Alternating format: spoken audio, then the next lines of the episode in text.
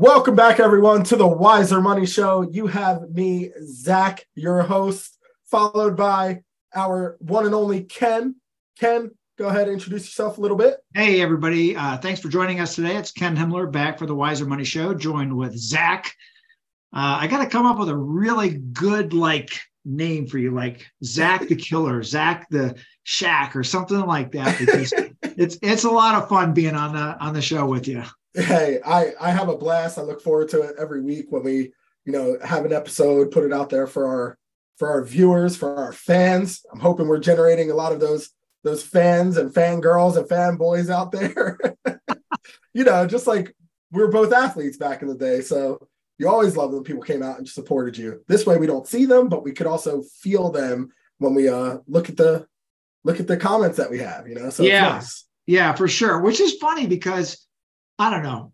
I know we're kind of geeks in this area, but we are talking about one of the driest subjects ever, right? Taxes and finances. And, you know, it's not sports, it's not cars, it's not like entertainment.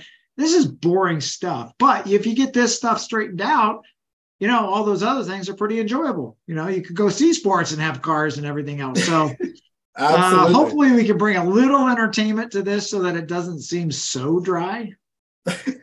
we'll try we'll try our best but i think that was a perfect segue into what we want to talk about. And and just so the viewers have an idea of how this is going to look we are going to do a full month of one specific topic and give you a lot of information in shorter episodes. So it's an easy way to you're going for a walk with your dog listen to 10 minutes 15 minutes here. You just want to have 10 minutes 15 minutes to yourself at home pop in those headphones listen to a quick little podcast on something that will benefit you, whether it be now or at some point in the future. So we're trying to make it a little bit more enjoyable for that viewer and that listener by shortening those episodes a little bit.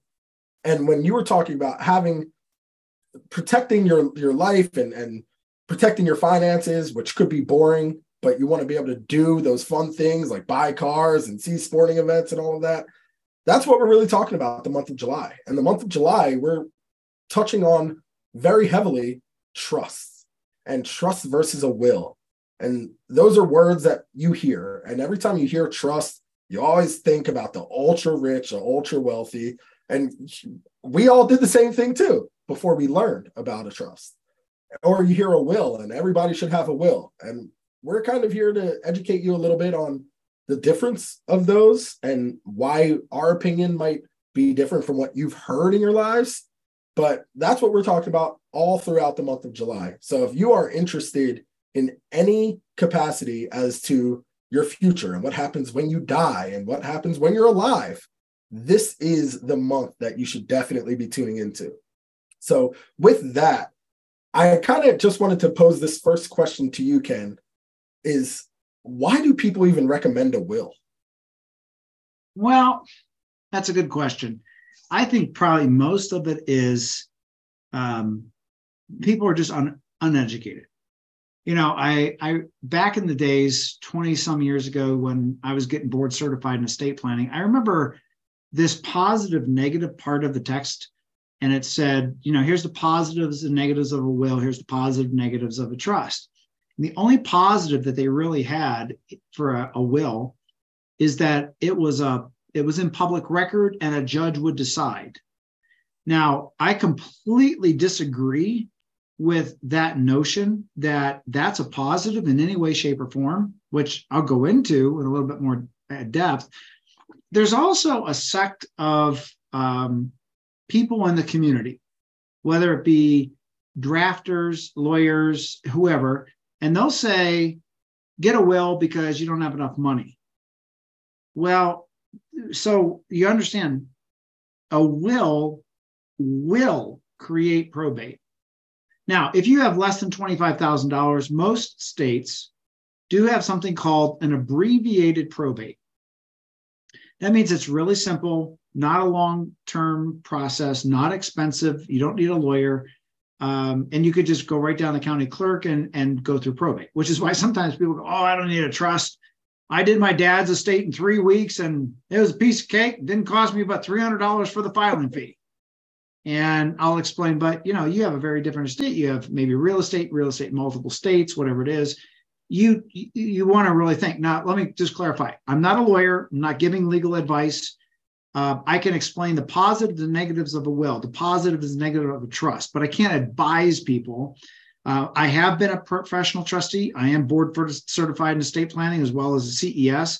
So I have a lot of experience in it, but it doesn't mean that everybody, even if you get advice from a lawyer, that that lawyer has good intentions. Because I've actually been in a uh, a close relationship with a lawyer, and after we got close enough, he revealed his cards that the only reason he drafted wills is so he could earn more money through probate.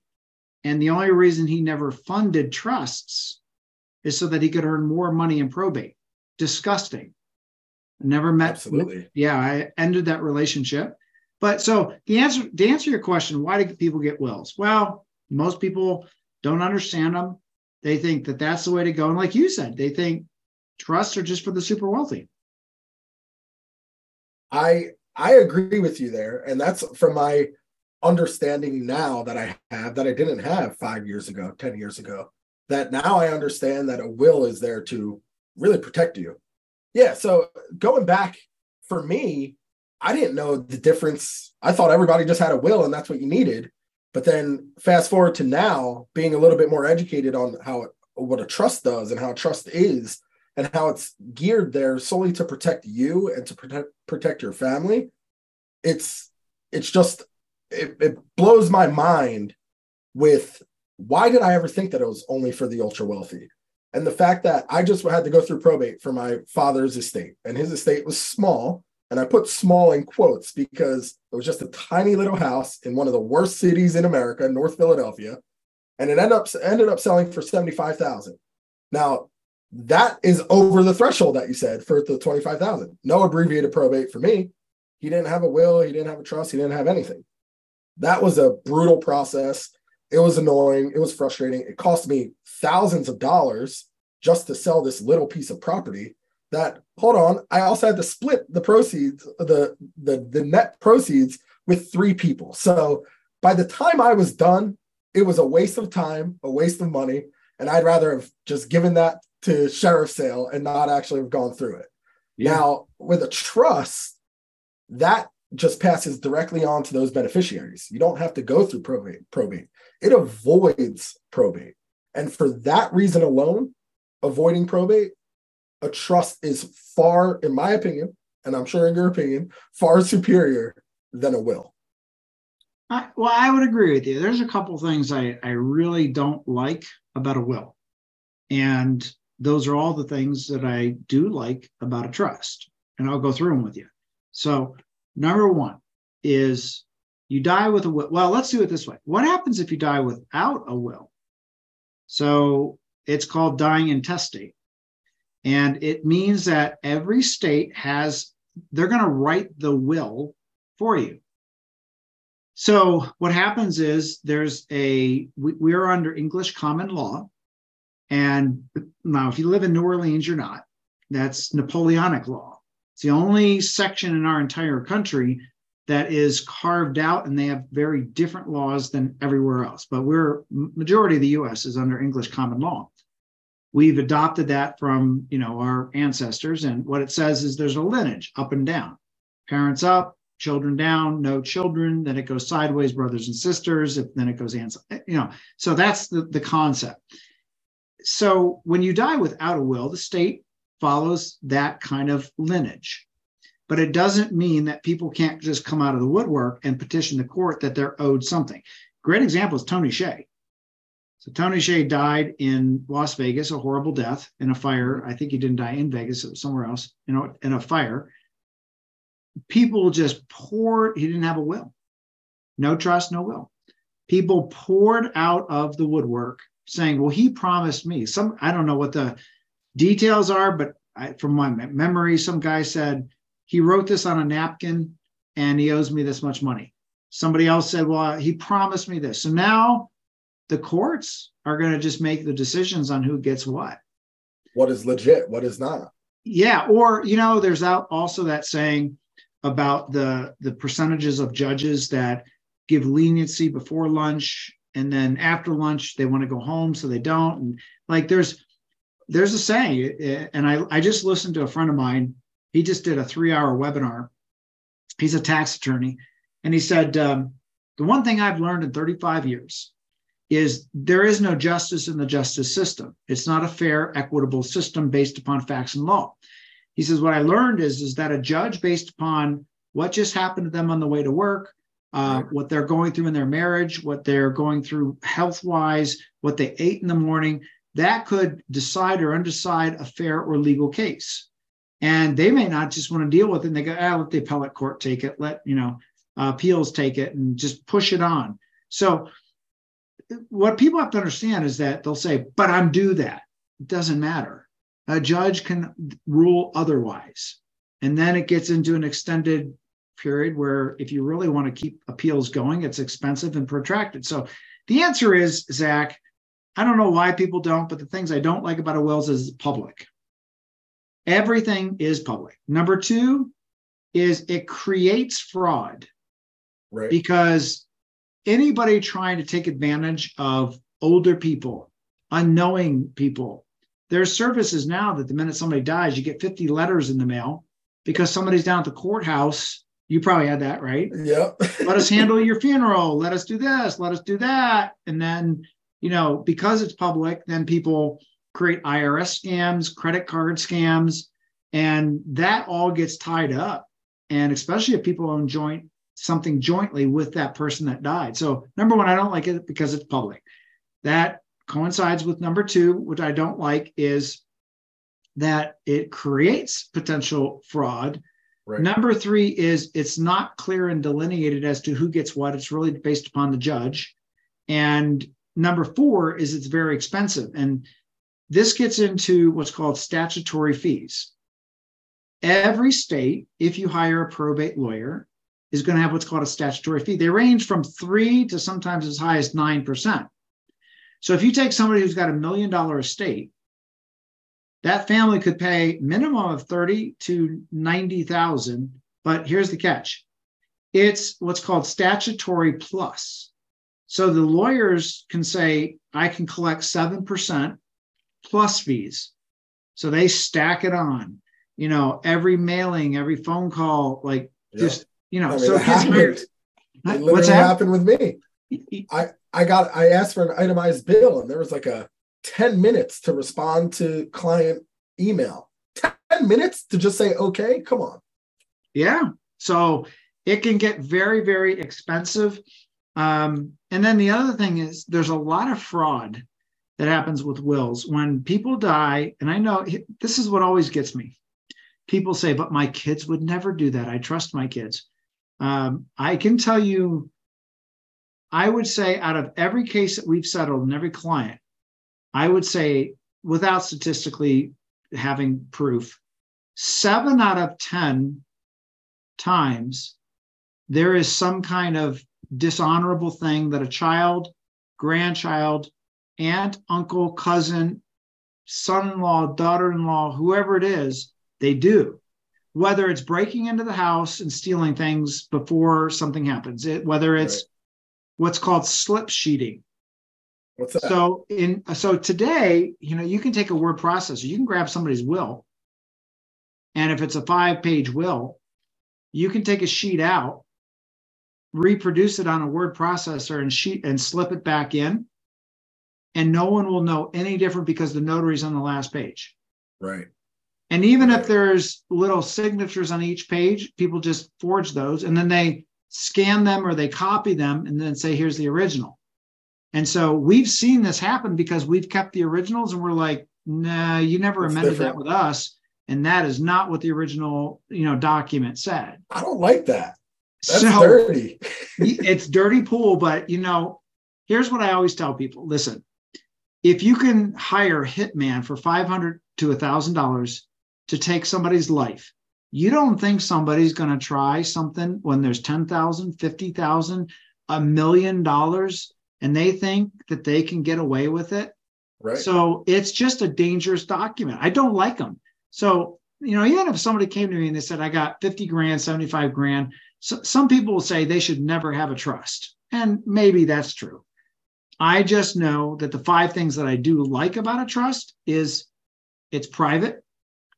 There's much more of a probability, no guarantee, probability that who you want to get what you want, because you could still sue a trust, right. is going to get it. Um, there is no probate process. It stays out of probate if it's done right, but we'll talk about that as we go along. Mm-hmm.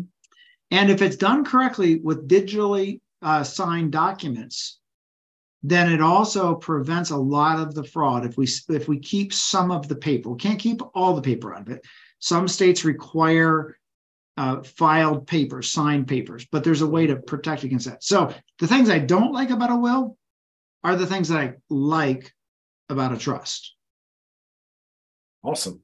Yeah, I, I just think that there's I, I think a big hangup also is because most people think the ultra wealthy get trust that they're like, oh, trusts are too expensive. I can get a will done online, 50 bucks, and call it a day. And I think we talked about this the other day. And a big question that you should ask yourself if you're one of those people that think you a, a will is better for you than a trust, just ask yourself one simple question. And it's if you have children. So ask yourself, do you love your children? If your answer is no, then a will is a perfect way that they'll never forget your name because they're going to be going through a lengthy pro- probate process. But if your answer is yes, that you do genuinely love your children, why make it harder for them when you die? Make it easy for them, make it very easy to understand. The paperwork is right, the assets are protected. And if you really love your children, they will thank you for years and years and years to come past the day that you pass. So I know we were just talking about that, and it, it's yeah. hilarious because that's that's a funny question to ask somebody because most parents say they love their children. so well, if that's the case, yeah, like if you really want to get them back for those teenage years, yeah, definitely leave them with a will. Actually, don't leave them with any will. That'll even be a bigger nightmare, right? They'll definitely be cursing your name for months to come. And you know, there's the other issue. You know, now with a will, it typically the states that we've closed it's 18 months to 24 months. Now, we just closed an estate that the fella died in, I want to say 2018. So it took five years. And part of that is COVID because everything got backed up. Right. But the whole time, oh, so there's another there's another thing to really talk about. We can get into with the probate. So you really understand what that process is. They lock the assets down and you don't have access until the courts release access or mm-hmm. give you accountability. And then once you have accountability, otherwise known as, well, sometimes they don't use the word executrix anymore, as executor. It's like there's no actors or actresses anymore. Even the females are actors. So it's very politically correct now to say you're just all executors. Yep. Um, so once the court appoints an executor, they become, um, it depends on the courts a financial a fiduciary to that estate. And sometimes they require a bond, sometimes they don't. And either way, you have to keep really, really good accounting records. Like I just had somebody that we talked to the other day, and here's what happened they were appointed the executor. There was a piece of property, and they just let their family stay in the property rent free. I'm like, you can't do that. Why not? Their family because you owe a duty to everybody else that has going to get a piece of that property. And either this family member pays fair market rent value and, or you rent it to the public because you have right. a duty and you have to account every single step of the way for that duty. And that, depending upon the time of the probate, could take four or five years. You've just become a risk at risk accountant for yeah. that entire estate.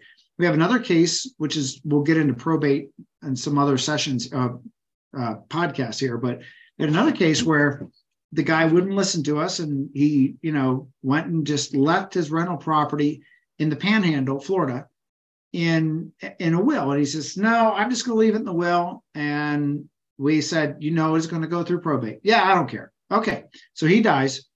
And it lo- everything locks down. The family can't get to the funds to pay the utilities. So the pipes freeze, they break, they cause massive damage. Now the insurance companies arguing with them and saying we're not going to cover it because if you read your policy, it's your duty to take care of the property. And by you abandoning the property, we're not covering it. So see, it's just probate is not, in my opinion, not consumer friendly. no, it's just a hot mess. And so even if you have a smaller estate, like even if the that wasn't this was a, a larger estate, but even if the only thing that they owned was just this rental property in Florida, and it was rental slash vacation, um, that would have made sense to put in a trust. Right. Because immediately, no court, no probate, whoever you've named as a trustee, and we'll we'll get into this a little bit later, but uh, they could take over right then, and they could have paid the utility bill, paid the bill, heating bill. What you know, it's not funny, but it's like it's in Florida and the pipes froze. But yeah, right. right? But things happen. yeah. So you know, you you have to look at all those different avenues. But if you ask me, you know, would I want anybody to get through life with just a will? No. No, it's just it's a mess. Even if you have a small amount of assets. So um I, I think what we should do, maybe in maybe in the next podcast, is just kind of explain the concept of a trust. You know, what is it? How does it work? And then maybe what we could do is because a lot of people listening to this already have trusts, but I would probably tell you again without statistical proof in front of me, at least, and this is scary, nine out of 10 people that have trusts either A, didn't do them correctly, B, they didn't fund them correctly, C, they don't even know what's in the trust, which means that the good intention that they had is going to backfire. And I'm going to go through, I'll go through in the next session, I'll go through just the concept of how a trust works. And then I'll go through, start going through what I've seen in now going on this July, 40 years of practice I'm going to categorize this as five of the biggest mistakes people make with trusts. And number one is leaving a lump sum to a child, which I'll go through. Two is not funding the trust. Number three is putting tainted assets into a trust. Number four is not putting IRAs and retirement plans into trust the correct way. And then five, I'll talk about human beneficiary mistakes. Okay, so let's let's do this. The next episode, I'll make a point. What we'll do is um, I'll explain the concept of the trust as a container and how it really works, and then we'll get into the five biggest mistakes of what people make when they when they have a trust. Perfect. I'm I'm looking forward to that. I know there's a couple points that I am that are near and dear to me right now as my mom is going through funding her trust. So we'll talk about that as we get to those. But that's it for us here on the Wiser Money Show. Tune in in just a couple days for our follow up podcast. See Sounds good. Soon. All right. Thank you. See you, Zach.